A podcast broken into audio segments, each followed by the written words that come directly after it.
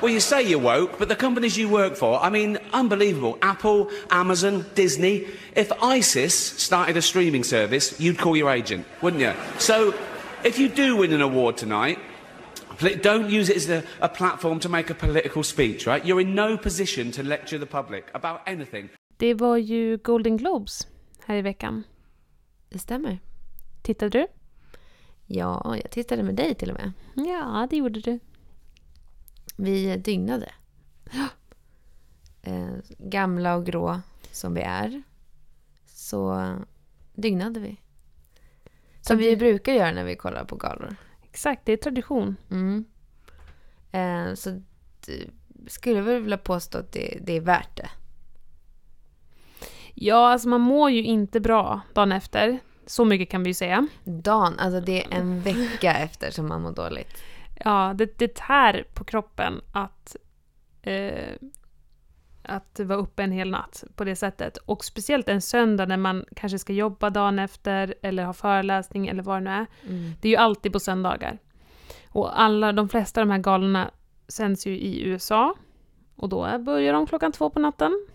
Och sen slutar de... Golden Globes är lite kortare än till exempel Oscarsgalan. Så den slutar väl kanske vid halv fem. Mm. Oscarsgalan pågår ju typ till sex, Mm. om man har tur. Men nu var väl klockan över fem när vi gick och la oss. Var den det? Mm. Ja, den var det. Var, det var, men det, det är det, det drar ju ofta ut på tiden för att folk håller väldigt långa tal. Mm. Det är därför man sitter också under galan och bara okej, nu är du klar, gå av, sten, gå av scenen, gå av scenen. Ja, men vad var dina höjdpunkter från kvällen? Ehm, det var flera höjdpunkter. Jag tyckte det var en, en, en bra gala. Mm. Det var en rolig. Eh, ganska otippade vinster. Mm. Ehm, men eh, jag tyckte att Ricky Gervais som var host var väldigt bra. Han var liksom... Han var ju lika brutal som han alltid är, men han eh, fick verkligen in vissa så här, politiska poänger som jag tyckte var väldigt starka. Som det här när han sa just om dubbelmoralen i att kändisar så här, går upp på scenen och bara oh, säger något politiskt. Och sen så fort de går av scenen så går de tillbaka och lever sina liv där de typ stöttar vissa personer och företag som gör dåliga saker. Och han var ju verkligen, alltså no mercy. Mm. Så jag tror till och med att de stängde av hans mick på slutet där. Mm. Det var ju öppningstalet redan och så sa han ju också så här Okej, om ni går upp på scenen, gå bara upp dit, tacka Gud, tacka din mamma och gå av. Mm. Gör, försök inte ens låtsas som att ni vet något om världen. Så det var väldigt roligt tyckte jag.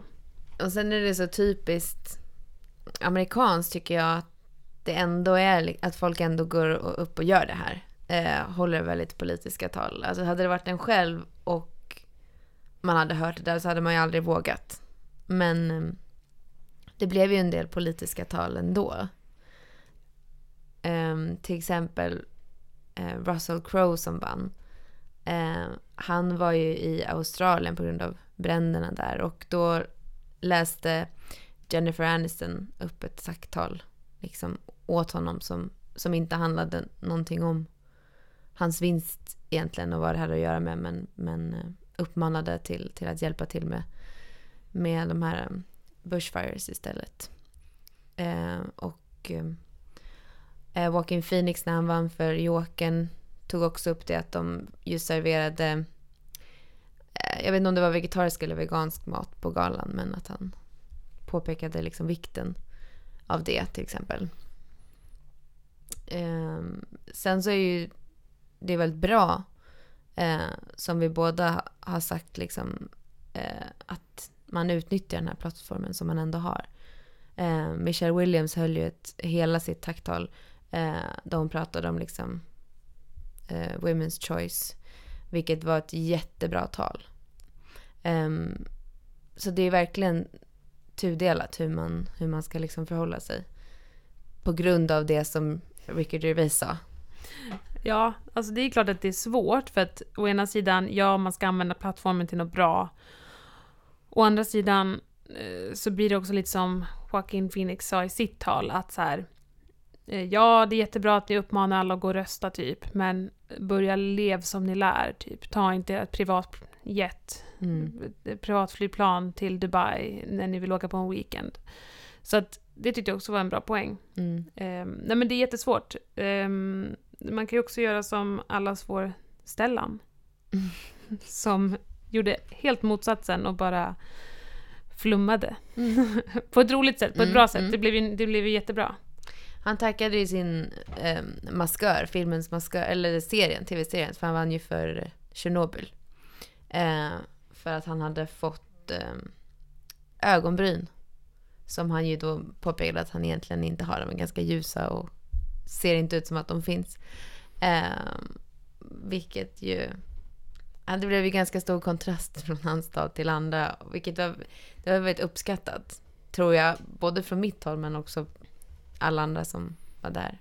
Ja, det blir ju alltid en sån press när det är en svensk som eh, ska gå upp och hålla ett tal i de här sammanhangen. För att eh, då om någon gång blir man ju så extremt så här patriotisk och bara men gud, okej nu ska Sverige upp på scen, vad ska han säga, liksom vad ska de, okej vem ska de tacka, åh kommer de prata bara engelska, Mm. hur ska det gå? Och sen nu, då, nu kunde man ju andas ut för det Mm. blev bra. Mm. Han var ju väldigt, han är, he's a natural. Alltså det var ett jättebra tal och han blev ju till och med, Tom Hanks tog ju till och med upp hans, honom och hans tal liksom när han själv höll sitt tacktal eh, för den här uh, honorary award som han vann. Det var ju svincoolt. Ja, det var stort. Mm. Vilket för övrigt var en, en av mina höjdpunkter när han höll det talet. Ehm, det var ju så otroligt känslosamt. Han, han bröt ju ihop flera gånger. Ehm, men man förstår ju varför han är så uppskattad och älskad av alla. För han är ju en uh, gosebjörn. Men, eh, och Ellen DeGeneres vann ju också en liknande. Och det var en, typ också en höjdpunkt verkligen. För att hennes tal tyckte jag var så jävla bra. Och roligt. Alltså, hon verkligen lättade ju stämningen på hela galan kändes det som. Och det behövdes nog. Eh, så det var också ett så här välkommet ehm, avbrott med lite humor. Eh, och välförtjänt. And I couldn't have done it without my husband, Mark. Mark, you are my rock. Hur kände du kring eh, vinsterna då? Var du nöjd överlag med vilka som vann? Eller kände du att det var många som blev robbed på en vinst? Ehm, ja, alltså så här, jag har ju... Vi brukar göra så när vi kollar att vi gör så här, eh, listor. Och så brukar vi tippa vad vi tror och så brukar vi lägga till att man också får säga vad man vill. Eh, och jag kände väl att det var lite sådana exempel. Som att jag till exempel kanske hade trott att Taron Edgerton skulle vinna för Rocketman. För bästa manliga eh, huvudroll inom eh, komedi och musikal eh, genren. Och eh, egentligen hade jag velat att Leonardo DiCaprio skulle vinna. Ehm, så det tyckte jag var tråkigt. Sen tyckte jag det var tråkigt att Adam Driver inte vann eh, för den andra då dramakategorin. För bästa manliga huvudroll. För att jag, eh, som vi ett, har etablerat, älskar Adam Driver. Men jag tyckte att hans eh, performance i Marriage Story var helt... Alltså både Leonardo DiCaprio i Once upon a time in Hollywood och Adam Driver i Marriage Story var alltså sinnessjukt bra eh, performances. Och jag, jag hade velat att de skulle vinna. Mm, men jag, eh, jag, jag kände lite samma på Best Supporting Actor. Eh, när det var inom drama. Nej? Jo, inom drama. Mm. Jo, för då var det ju, Al Pacino var ju nominerad för The Irishman. Mm. Vilket jag verkligen, det var ju så här min hjärteönskning att Mm. han skulle vinna. Men sen visste jag ju att Brad Pitt skulle vinna. Mm. Alltså det kändes, det, det blir ju så för vi, vi följer ju väldigt mycket nyheter, vi läser recensioner, man håller sig på något sätt uppdaterad Mm. på hur snacket går. Så man kan ju ofta liksom lista ut och sen ibland kan det ju vara saker som chockerar men ofta kan man ju lista ut vilka som ska vinna. Det är därför det är roligt att man får ändå ha en kategori som är vad jag vill. Mm. Och det var ett sånt fall. Mm. Och ibland kan vi bara gissa utan att veta så mycket.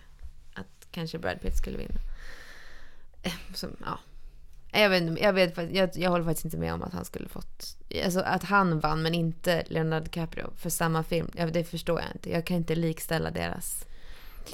Leonardo har ju ett extremt svår, alltså extremt svår konkurrens just det här året, tyvärr.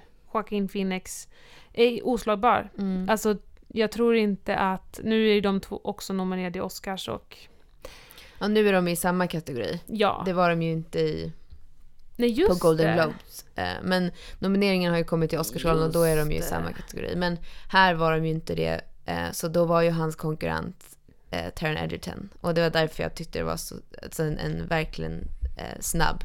Mm, Alltså det, det, det var liksom...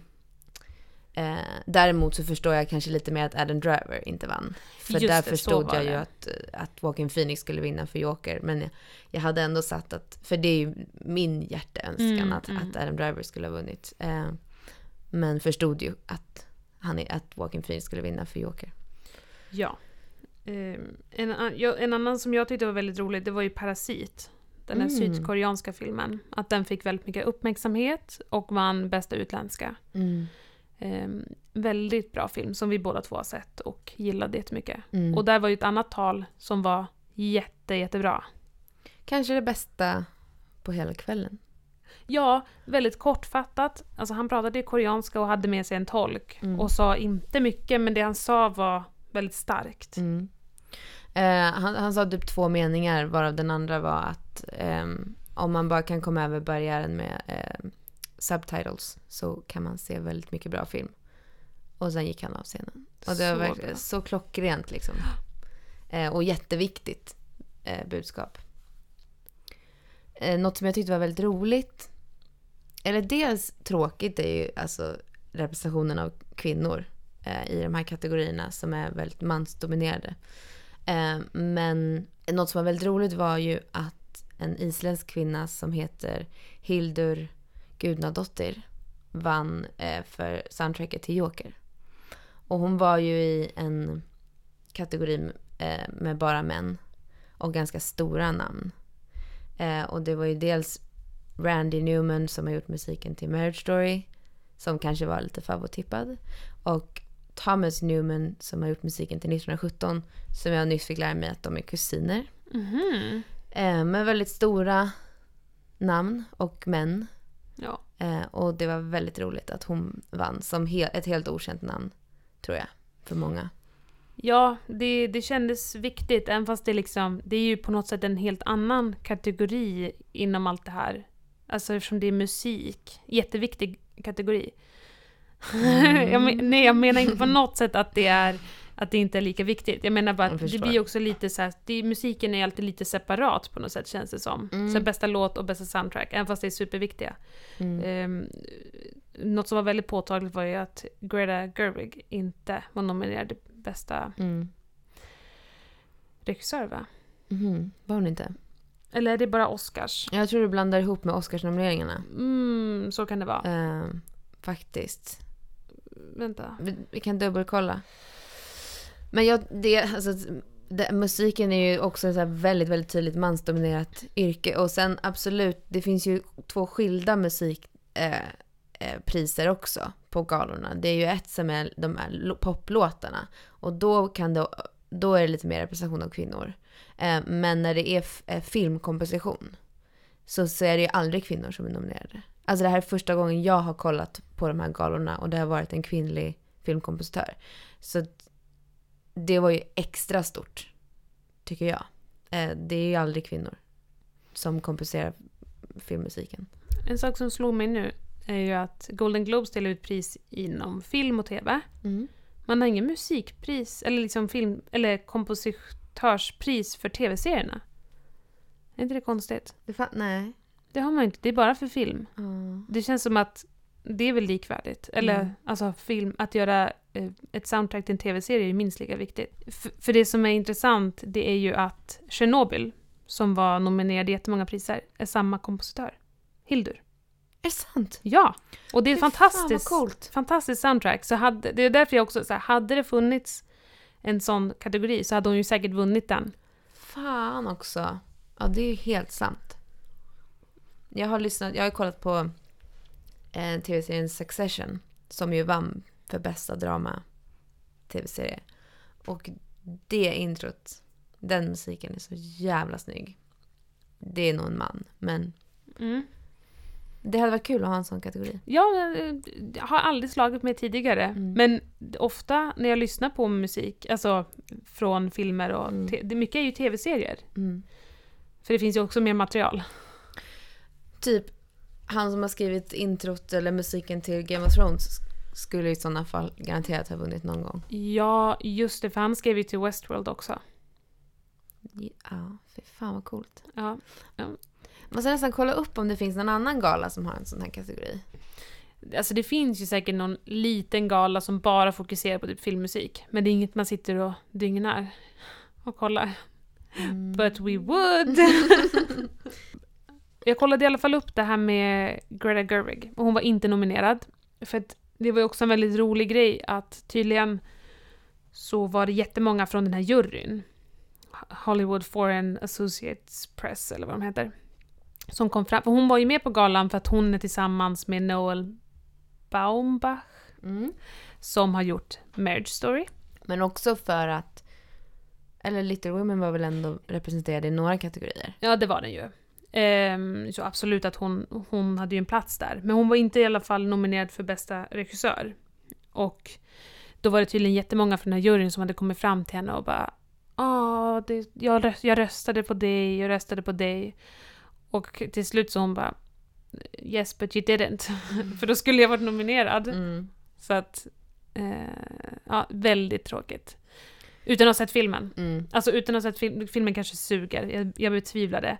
Men det blir lite så här när en film är nominerad för typ bästa film och alltså alla möjliga kategorier, men inte regissör, Mm. så blir man ju frustrerad. Precis. Det var ju väl eh, en kvinnlig regissör i alla fall. I, som har, hon som har regisserat The Farewell. Blev hon nominerad? Nej, inte, inte i regi. Fan vad tråkigt. Ja, så det är trist. Det, jag, jag vill bara återkoppla till det här med, med, mu- musik till eh, tv-serier. Att det, det är ju på Emmys. eh, Emmy-galan som är specifikt för tv. Eh, Där har de ju en, en kategori som är för eh, musiken. Ehm, Right. och där, nu i år så var ju Game of Thrones med. mm. Ehm, men eh, inte Hildur och Chernobyl tyvärr. Va? Uh, Handmaid's Tale, House of Cards, Game of Thrones, Barry och This is us. Ja, vem vann? Ja, jag tror Game of Thrones, men jag ska dubbelkolla. Något år har den säkert vunnit. Och välförtjänt. Jättebra soundtrack. Tråkigt dock med Chernobyl. Jag tyckte att den... Jag, jag tänkte på den musiken när jag såg serien. Mm. Har vi en ny favoritkompositör här? Mm. Eh, ja, det var Game of Thrones som Ja. vann. Eh, undrar hur många gånger han har vunnit den. Många, Mm. säkert. Det tror jag också. Nåväl, det var i alla fall kul att hon fick en för Jokern. Det kan vi vara Mm. glada för. För att Absolut. återkoppla till Hildur och Golden Globes. And the Golden Globe goes to Hildur Guðnadóttir for the Joker.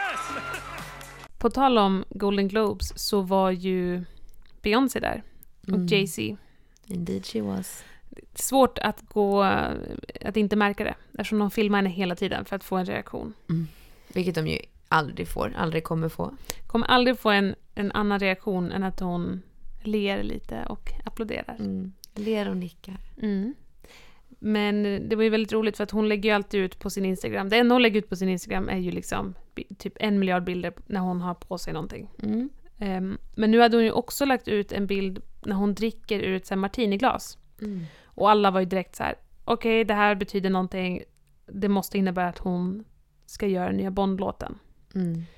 För att Beyon- Beyoncé gör ju aldrig något utan mening. Alltså det är ju allting är ju så otroligt genomarbetat. Right, hon kan inte bara dricka en drink utan Oh nej. Nej, det nej, finns nej. en underliggande mening med det. Nu har det ju bara idag kommit ut att det inte är Beyoncé som ska göra den nya, utan det me- most likely är Billie Eilish Mm. som ska göra nya Bond-låten. Så att det här måste innebära att det betyder något annat. Mm. Så nu börjar folk spekulera i om det är typ att det var en liten oliv i glaset. Mm. Kan det vara så att hennes nya album ska heta Oliv? Alltså, Oh Jesus. eh, fortsättning följer. Mm. Mm. Är inte det lite konstigt bara apropå det här med, med Bond? Alltså de har ju kvinnliga artister som gör de här låtarna. Eh, varför vill man som kvinna alltså vara med alltså, en sån filmserie som, som har den representationen av kvinnor i, historien? Ja, det är en jättebra fråga. Mm. Jag är ju inte något stort Bond-fan. Eller snarare, jag har liksom inte sett så mycket Bond att jag kan säga att jag kan den världen så mycket. Eh, Det känns ju som att filmerna är ganska lika, de jag har sett i alla fall. Ehm, Så det är en jättebra fråga. Det ehm, har väl alltid varit jätteeftertraktat att få göra liksom bara, oh, vem ska göra Bond-låten? Mm. Och de är aldrig nominerade på Oscarsgalan och så här. Ja, men det kan jag ju förstå kanske att det, att det är det man, man vill åt. Men med tanke på liksom att det ändå... Nu vet- har inte jag sett en Bondfilm sen, sen 2000, början av 2000-talet. Eh, så jag vet bara de här gamla och de är ju ganska vidriga. Med Sean Connery och, och så vidare. Eh, jag vet inte hur, de, hur det är idag. Nej, jag tycker också att det verkar som att de har en ganska oskön följarskara. Alltså deras, eh, alltså de som, alltså de som älskar Bond. Bondfansen, Mm, de är vidriga. De tycker inte jag verkar så jättesköna. Vi har ju bevis på det. Vi har ju diskuterat om den här Just det. nya, eh, nya filmen där det kommer en ny 00-agent Just det. som är en svart kvinna. Vilket fick ganska mycket eh, rageande Bond-fans att säga sjuka saker. Men alltså det är också så här, hur kan man... Man kan ju älska filmerna. Och... Man, alltså varför ska varje film vara exakt likadan? Kan du inte bara titta på de här filmerna med Sean Connery om du älskar dem? Alltså får man inte utveckla eller förnya en genre eller en serie? Nej. Jag tänker bara att det är så här... Ja men typ sen när de gjorde The Hobbit Mm. så skrev de ju in en kvinnlig karaktär. En kvinnlig karaktär. För det fanns ju inga i boken. Nej. Och det är så här, jag vet inte, är det någon, ja det var ju också då självklart vissa fans som tyckte att det var oheligt. Mm. Men jag bara, man måste väl få förnya, eller? Och nu har vi pratat om det här redan, men jag bara förstår inte riktigt. Nej, alltså... Det är, det, det, det är ganska tydligt alltså vart vi står i det här. det är ju hela tiden att vi uppmuntrar ju det. Vi tycker det är roligt när saker eh, förnyas och förändras med tiden. Ehm, så det blir ju orimligt när folk eh, beter sig så. Det är också orimligt när, när folk inte tycker om filmer för att de inte är exakt likadana som böcker. Eh, vilket är orimligt för att det är två olika separata konstverk. Eh, och eh, produkter. Det är liksom, de är separata. Så det är så svårt att förstå ibland. Men om vi ändå nu ska prata om Bond och musiken, Mm. har du trots allt någon favorit av Bond-låtarna? Ja, men det, det måste ju vara den här... Eh, ja, vill du gissa vilken min är? Mm, Live and Let Die. Yes. Eh, men jag har faktiskt två. Live and Let Die, absolut. Eh, det är ju... Jag ville ta fram vilken film det var och när. Det kanske du hade där. Ja, men den heter Live and Let Die. Vet du vilket år det var? 1973. Mm. Eh, absolut, det är den bästa. Eh, nummer två är ju Goldfinger. Hur går den? Eh, Goldfinger. Me. Från Goldfinger heter väl filmen också. Från 64 med Shirley Bassey. De heter ofta samma. Ja, För jag tyckte att den här Skyfall var väldigt bra. det Och- hade jag kunnat gissa. Från Skyfall. Och det är nutid. Sa du det? Eller den här som Madonna gjorde? Ja, nej, det har jag inte sagt. Vad heter, är det den här Die Another Day? Mm, precis, från 92. Eh, Skyfall är från 2012. Just det. Eh, Madonnas var det med Pierce Brosnan när han var. Die Another Day. Ja, det är det ju. Ja, okej. Men de kommer jag faktiskt ihåg från när jag var liten att jag har Mm, sett. mm, precis. Ja, nej men nu pratar vi inte något mer om Bond, tycker jag. Nej, det var det. There's been talk a woman, even, or an African American, or a, a black person. The right person for the job, everybody should be considered. Men ska vi passa på att prata lite soundtracks? Nu när vi ändå är på temat. Ja, absolut. det känns ju som att vi båda är ganska passionerade för det. Du Mm. framför allt, som har läst filmmusik. Jag bara av rent amatörmässigt gillar det. Mm. Det är en, en väldigt rolig aspekt av filmtittandet ju. Ja, det finns ju eh, vissa soundtracks som är väldigt... Eh, som, som, som gemene man, tror jag, känner igen och gillar och älskar. Kanske dels de här Bond-låtarna, annars till exempel Sagan om ringen, Pirates of the Caribbean. Sådana här som, när man sätter igång den, alla vet vart det kommer ifrån. Det är väldigt roligt Mm. att eh, musik kan bli så starkt identifierat med en film. Det finns ju också de soundtrack som faktiskt är det som gör en film bra.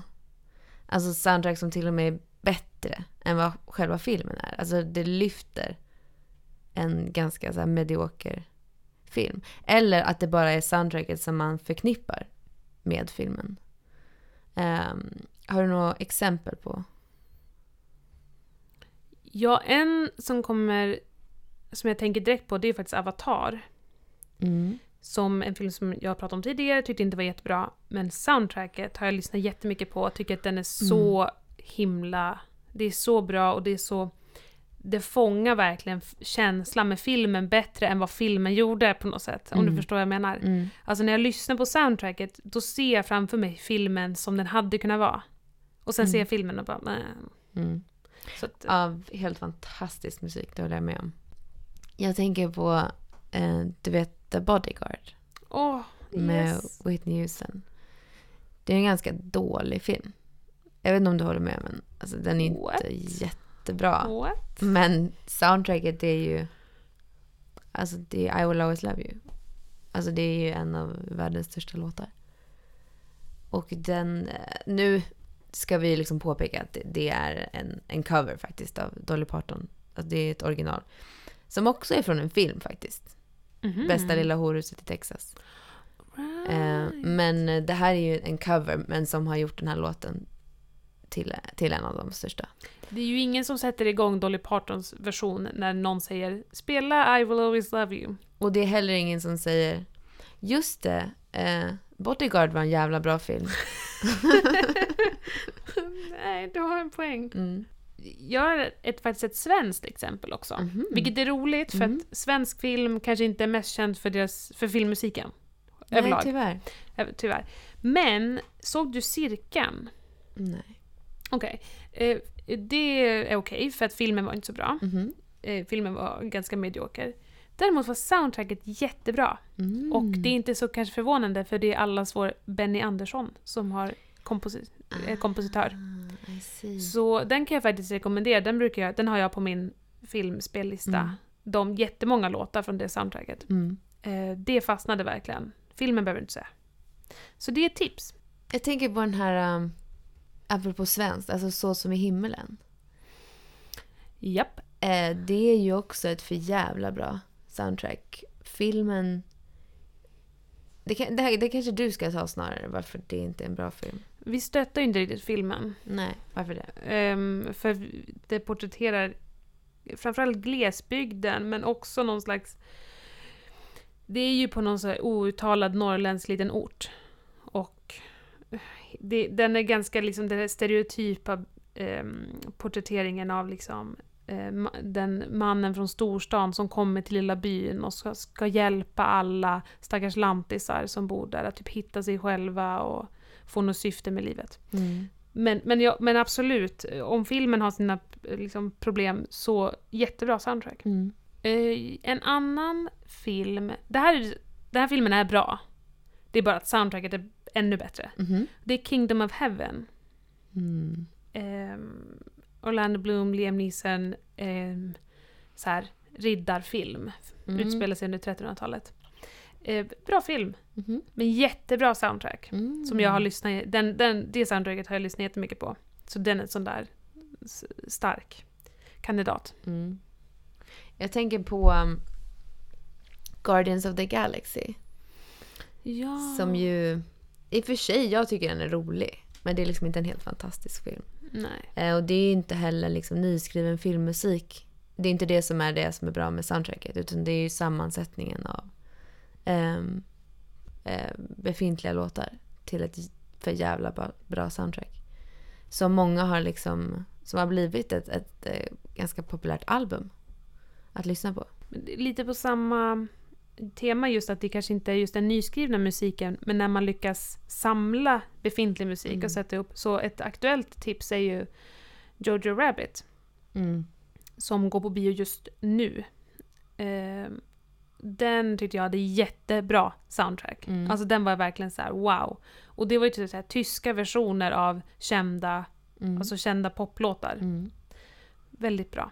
Nu var ju soundtracket inte bättre än filmen. Nej, nej men jag bara... Men eh, det var ett bra ett Eller- exempel. Mm. Eh, Jag tänker på eh, Twilight. Ja! Åh vad roligt att du sa det. Ja, för det är ju världens sämsta filmer. yes. What? yes. Eh, och med ganska bra soundtrack. Jag tänker framförallt på det, det jag tyckte var roligt med... Jag vet inte ens om det är första eller andra filmen. Men när de använder sig av klassisk Mm. musik. Sen så i, i filmen är det ju liksom karaktären Edward som typ spelar piano. Men, men det, är ett väldigt, det är ett bra soundtrack till en skitdålig film. Ja, det är faktiskt eh, verkligen sant. De har ju till och med med Robert Pattinson som sjunger. Väldigt Just det, just det, just det. fint. Ehm, jätte, jättebra soundtrack. Det där är ju intressant för i, i, i den filmen, och som de gjorde med Hunger Games, så är det ju ett soundtrack så har de ju liksom satt ihop ett koncept-soundtrack Mm. som har släppts tillsammans med filmen. Men alla låtar, de låtarna är ju typ inte med i filmen. Mm. Vilket är väldigt spännande och jag, jag gillar den idén. Att man ändå är så här. här är eh, låtar som typ definierar filmen Mm. utan att de faktiskt är med i filmen. Mm. Och det, Hunger Games gjorde likadant Mm. på ett väldigt bra sätt tyckte jag.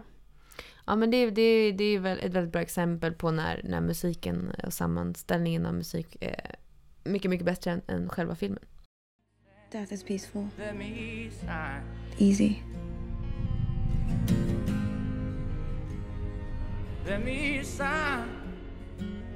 Life is harder.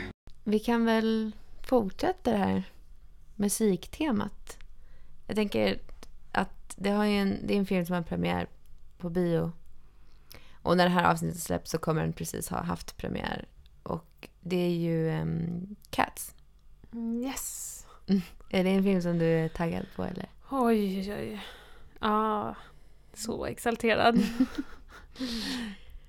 Är det av samma anledning som jag? Vilket är att se hur um, urusel den kommer att vara. Mm, ungefär så. Eh, Alltså det är det här, ska man gå och se den, för jag vill inte ge dem pengar. Mm. Men också, ska jag gå miste om en potentiellt väldigt rolig musikupplevelse, eller äh, filmupplevelse? Mm. För att den ser fruktansvärt dålig ut. Har du någon förhoppning om att bli motbevisad? Nej. Nej. Alltså jag... Jag, jag, jag kan tänka så här, det kanske finns no, några enstaka liksom roliga stunder, för de flesta filmer har ju det.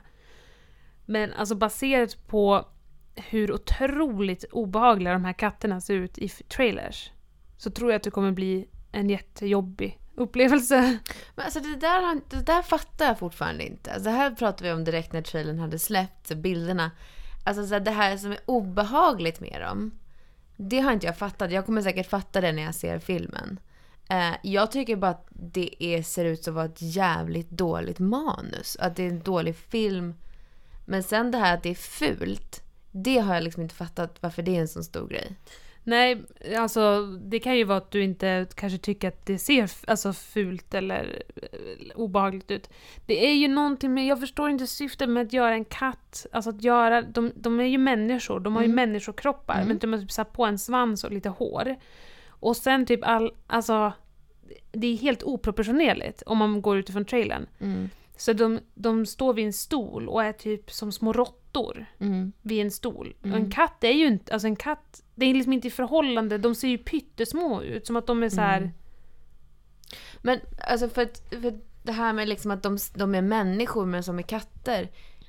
Alltså det är ju inte problemet för så är ju musikalen gjord.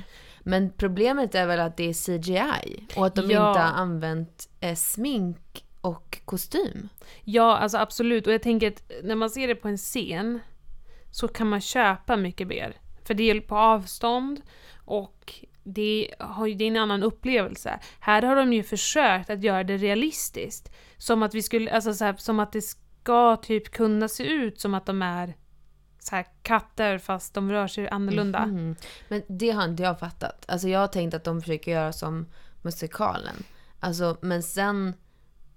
Ja, men frågan är väl kanske om de hade gjort det som, som bara i musikalen. Alltså om de bara hade gjort musikalen fast som i film. Som till exempel eh, Les Misérables.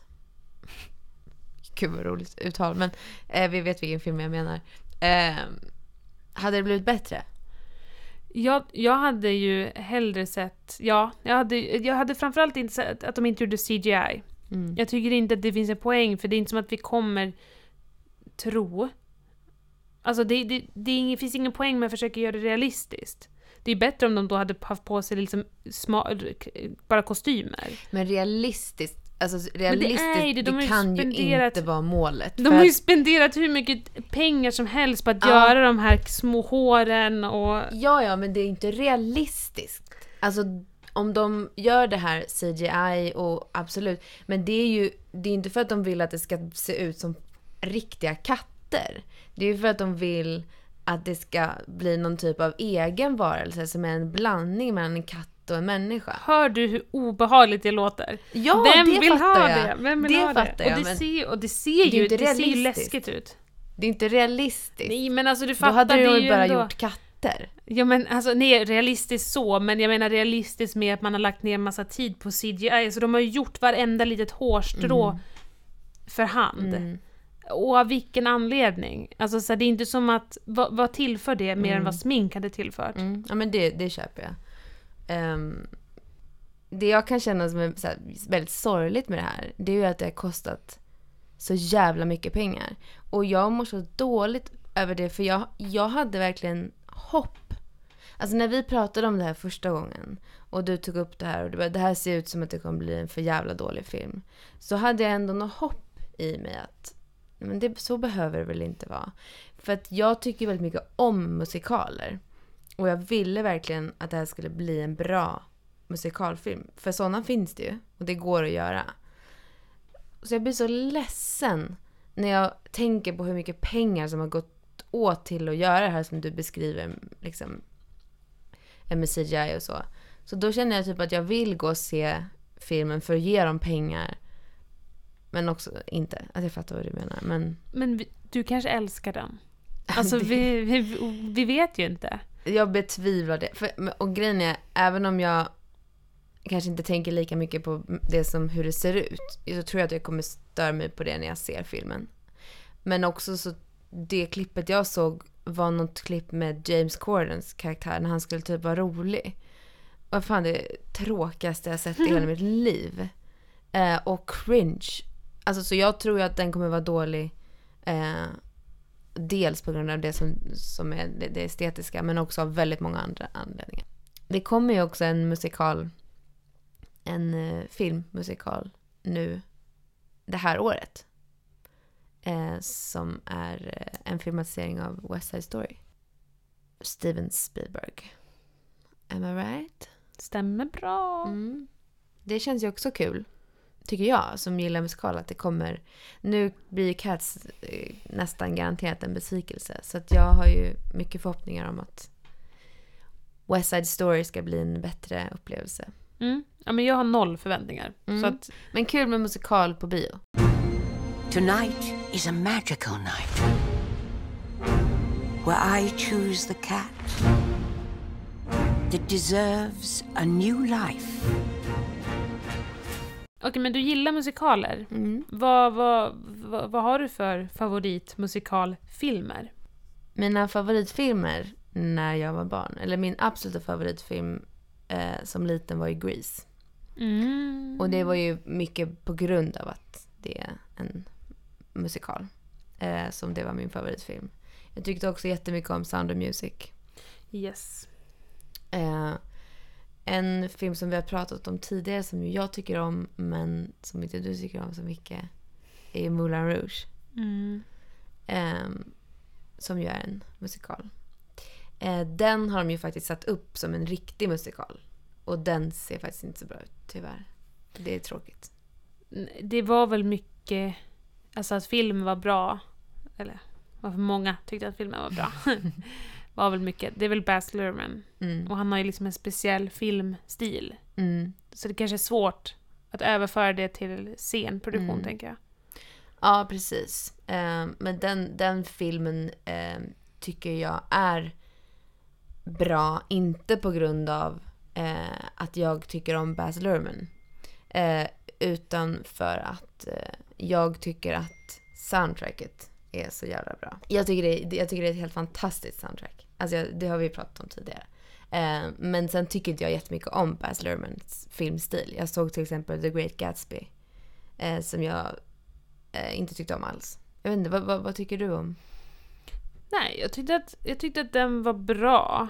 Jag tyckte inte att den, den var fantastisk. Men- Gillar du stilen liksom? Ja, jag tycker ändå att han kan ha en bra stil. Mm, Eller en, en lite rolig stil. mm, Ehm, I den filmen var det väl liksom lite andra grejer som föll platt. Men mm. jag fattar vad du menar. Alltså, jag, jag, Jag, jag, tycker tyckte det inte, gör som sig... sagt inte om Moulin Rouge. Så. Precis, och jag tycker att det gör sig bra i Moulin Rouge men inte i Great Gatsby. Mm, Okej. Så kanske vi tycker tvärtom där. Ja. Sen nämnde jag ju eh, Les Misérables. Uh. Eh, som jag tyckte var en jättehäftig film. För att de gjorde den ju med live. Det, Sång. ja, det var bra. Eh, och jag vet att, att det är liksom kanske lite tudelat om man tycker den är bra eller inte. Men jag eh, älskar ju den. För det är ju som att se en musikal på film. Ehm, så det tyckte jag var jätteroligt när den kom. Jag, jag gick och såg den tre gånger på bio. Eh, och sen tyckte jag jättemycket om La La Land också. Just det. Ehm, Tyckte du att La La Land var så bra? mm, Ja, jag tyckte jättemycket om den. jag kommer bara inte ihåg. Jag vet att vi såg den tillsammans. Mm. Ja, men jag, jag tyckte jättemycket om den och det kanske är också dels eh, på grund av att jag... Att det var en musikal. Mm. Ja, ja, men jo men jag kommer ihåg att musiken var nog ganska bra i den. Och jag, men jag kommer ihåg att vi, var, att vi tyckte lite olika för att på Oscarsgalan så gjorde vi ju vår tippning. Eh, och där tyckte vi olika. Vi sa olika vad vi ville och vad vi trodde. Just det. Och jag eh, tippade eh, och ville att Emma Stone skulle vinna. Och det ty- blev du ju jättebesviken över. Att hon Påminn vann. mig inte. Så det, mm. Du, det, väldigt roligt, en liten sidonot på den Mm. var ju att vi var och såg, vi såg ju den Oscarsgalan Mm. som alla andra. Och då var vi ju i, på Grand här i Stockholm och såg den i en biosalong, Mm. Oscarsgalan. När, kommer du ihåg det? På slutet av galan när Moonlight, La La Land. Just det. Alltså, så, för, om man inte har suttit upp och kollat Oscarsgalan eller liksom någon annan gala så de stora priserna sparas ju till sist. Mm. Så det allra sista priset är ju bästa film. Vilket här i Sverige då kommer någon gång vid sexsnåret. Och man är så fruktansvärt trött och speciellt eh, då satt vi i en biosalong så man kan inte heller ligga ner eller liksom så utan man sitter ju ändå i sin stol. Mm. Så vi var ju typ så ganska redo att börja, vi hade typ börjat så packa ihop våra grejer och bara, ja men nu ska de precis presentera bästa film. Och då är det ju hela det här, alltså, när de presenterar La La Land och sen visar det sig att det är fel och det är, och det är Moonlight som har vunnit. Och alltså, det var så jävla sjukt. För man är ju någonstans lite, man sover ju nästan, man är ju så, och så man blev ju alldeles alert. Man bara, vad är det som händer? Det, var, det var ett så otroligt roligt eh, ögonblick att dela med så många andra människor. Ja. Eh, fan sjukt alltså. Det händer ju inte. Det är det som är lite tråkigt, men sådana där saker händer ju inte. För det är så otroligt kontrollerat och allting är liksom granskat tusen gånger. Och så händer en sån här grej. Det var väldigt kul. Det var en liten eh, bara sidostory. Mm. Ja, det, var, det var ju för att han hade råkat ta kortet som var precis innan, vilket var eh, Emma Stone som vann för La La Land. Och då läste han, fastän det stod Emma Stone, så läste han La La Land. Men han var ju förvirrad. Han var alltså, han tvekade ju, han stod ju och var så, han tvekade ju, han, han fattade ju att det här är inte rätt. Men sen stod ju hon bredvid. Mm. Det var ju en, en gammal man och en gammal kvinna Mm. eh, som delade ut. Och hon bredvid var ju liksom så här: hallå, säg det då, säg det då. Ja, och sen så sa ju han det fast han var osäker och sen fick ju han all skit. Ja. Vilket var så, det var så jobbigt, man tyckte så synd om honom.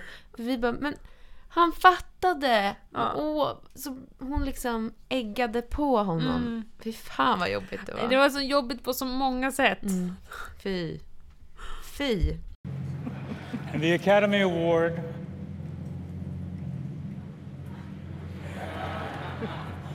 for Best Picture La La Land. This, there's a mistake. Moonlight, you guys won Best Picture. Ja men ehm, om vi återgår till musikalfilm. Har du några favoriter? Ja men du nämnde Grease, som jag också var väldigt kär i när jag var barn. Eller liksom, tycker fortfarande det är en rolig film. Den kanske inte har stått sig lika bra, alltså ju äldre man blir. Mm. Den har ju liksom ganska mycket skeva saker som händer. Absolut. Alltså som inte är så okej. Men musiken, och så kan jag, om jag lyssnar på soundtracket blir jag glad. Mm. Ehm, och sen nämnde du också Sound of Music. Mm. Det är också en stor favorit. Och lite på samma tema, det här, så här gamla musikaler, så tycker jag, tycker jag väldigt mycket om Singing in the Rain också. Mm. Fantastisk film. Mm. Eh, och jag känner att jag borde utforska den genren lite mer, för att just där på 50, 60, Mm. eller 50-talet Mm, mm, mm. släpptes det så otroligt mycket musikaler. Det var ju liksom den genren man skulle göra. Så det känns som att det finns mer att hämta där. Eh, men om man ska ta någon, ny eh, musikal som har kommit så tyckte jag ju väldigt mycket om Sweeney Todd. Jag, trodde, jag hoppades att du skulle säga Kan du gissa? Åh, du hade kunnat gissa. Ja, det var den jag skulle gissa.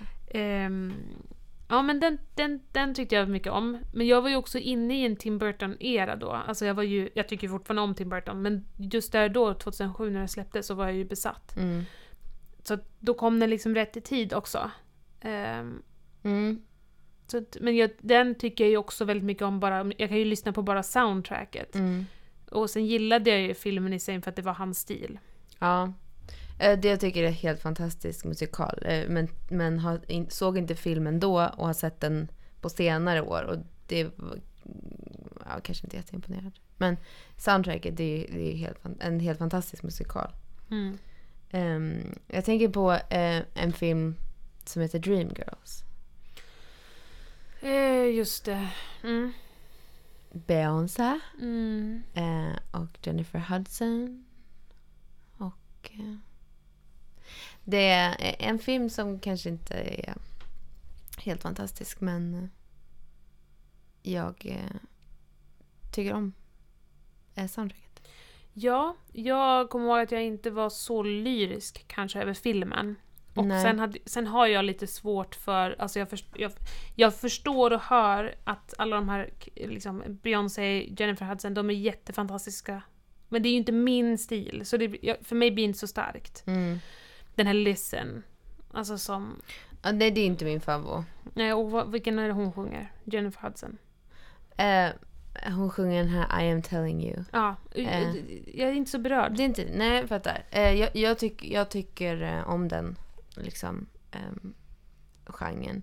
Eh, och Supremes och Motown och Mm. eh, så, men framförallt så på samma sätt som kanske Sweeney Todd kom när du var inne i en Tim Burton, eh, Johnny Depp era. Så var ju jag kanske väldigt besatt av Beyoncé då. Eh, och nu och alltid, men, men framförallt då. Eh, så mm, det, det var nog bid, bidragande faktor. Men en rolig grej när vi ändå pratar om Jennifer Hudson är ju att det kommer en ny film eh, om Aretha Franklin. Mm, Och det är Jennifer Hudson som ska spela henne. Yes. Den heter, den ska väl heta Respect, om jag förstått det. Mm. Det ringer en klocka. Vad känner du spontant för det? Jättekul! Eh, jag älskar Aretha Franklin. En jätte, jättestor eh, idol och barndomsidol för mig. Eh, jag hade, det var liksom... Jag lyssnade på hennes CD i mina tonår. Och... ehm, och jag älskar ju Jennifer Hudson också. Tycker hon är helt sinnessjuk. Eh, och jag tror att det kommer bli bra. Det känns som bra castat. Vad, vad, vad känner du? Jag har inte sett någon trailer. Finns det en trailer? Det finns en teaser-trailer. Den Mhm. är typ bara 40 sekunder. Hur ser den ut då? Ja, den, det ser bra ut. Det är typ bara så här, man hör låten. Mhm. Och sen ser man henne i en Vilken så här... låt? Respect. Men det var ju inte självklart. Nej, men jag tänkte för att den hette... Nej, det är inte självklart. Respect. Den här låten. Ehm, och så ser man henne i typ en klänning. Men det är ju Mhm. bara en teaser. Vi väntar fortfarande. Den riktiga trailern har inte släppts. Mm, vad spännande. Mm, så att, ja, men jag tycker det känns som en bra casting. Mm. Och jag läste en väldigt fin story. Eh, att eh, Aretha Frank- Franklin gick ju bort förra året, eller är det förrförra till och med? Kan vara förrförra. Mm, och då hade de börjat repetera. Så ehm, Jennifer Hudson och Aretha Franklin hade träffats Mm. liksom, i samband med repetitionen. De hann ses och prata. Mm. Och Jennifer Hudson sjöng Amazing Grace på hennes begravning. Mm. Tyckte jag var en väldigt fin liten berättelse. Jag såg ju eh, den här filmen som gick på bio nyligen, eh, Amazing Grace. Som inte var en dokumentär. Eh, utan en film som gjordes. Jag kommer inte ihåg eh, eh, när, men, men det var en, en filmskapare som, som eh, fick i uppdrag att eh, göra en film om en eh, konsert som hon gjorde i en gospelkyrka. Eh, och det här var när hon liksom redan hade blivit stor och framgångsrik men gick tillbaka eh, och gjorde liksom en, en konsert med en gospelkör. Eh, typ en lokal gospelkör och den lokala pastorn och hennes pappa är väl typ också pastor. Eh, var. Och eh, av, några, av någon anledning så, så blev den här filmen aldrig gjord eller släppt och materialet blev eh, jag vet inte om det försvann eller bara liksom inte gick att framkalla. Jag vet inte riktigt. Men av någon anledning så kom filmen aldrig ut. Och nu, idag, så har man liksom sammanställt filmen. Så det var en konsert. En filmad konsert eh, som hon gjorde. Eh, som var typ två timmar lång. Eh, och det var ju en fantastisk upplevelse. Jag får, nu när du berättar det här, jag har inte sett den filmen. Men jag, det känns som att jag har läst det här, men nu kanske jag hittar på det. Men typ att hon inte ville att den skulle släppas. Kan ha varit. Mm. Alltså det är därför den har släppts nu efter att hon har dött. Mhm. För att hon var typ emot det. Jag kanske behöver... Någon får fakta kolla det här. Ja, för jag, jag har för mig att det också var någonting med själva filmrullarna eller filmmaterialet. Mm, okej. Men eh, kan ha varit också. Eh, Who knows. Men Mm. eh, oavsett, eh, ändå roligt att gå och se en, alltså en konsertfilm Ja. på, på bio på det sättet. Och det, var ju, det är inga problem att förstå när man ser den varför hon är liksom eh, legend. Vad- En, en annan legend som de skrev en film om. Nu är det ju så här, nu är det ju, de bara matar ut eh, filmer om musiker känns det som. Mm. Men de, det släpptes ju nyheter i veckan att de skrev en film om Bob Dylan. Mm. Och ehm, Timothy Chalamet Mm. ska spela honom. En ung Bob Dylan. Mm. Eh, tankar på det?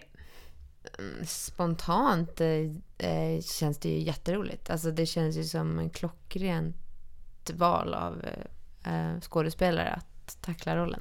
Ja, alltså när man tittar på bilder på de två, alltså Mm. som han ser ut och som Bob Dylan såg ut när han var ung, så är det ju alltså, det är nästan läskigt. Mm. Och med lite smink och rätt kostym, alltså det kommer nog se så likt. Och dessutom så tror jag att han kommer eh, kunna liksom gestalta eh, mannerismer och, och eh, även det musikaliska uttrycket. Mm. Tror jag han kommer göra väldigt bra. Jag, jag läste att han har börjat öva på gitarr, men det är inte, vi vet ju inte om han kommer sjunga eller inte. Det tror jag. Bob Dylan har en väldigt speciell sångstil Mm. som eh, tror jag är ganska lätt att imitera. Alltså faktiskt. Ja, Även ja. fast den är, den är lite udda så tror jag att det gör att man kan härma den. Och det är inte heller liksom, vi har ju förstått av tidigare roller att, att Timothy är musikalisk. Han lärde sig spela piano för Call Me By Your Name till exempel. Så, Och, också ambitiös såklart. Men det, det, det är ingen tvivel om att det finns musikalitet i honom. Annars skulle han inte kunna göra det. Så jag, jag eh, tror och hoppas att han kommer göra ett jättebra jobb.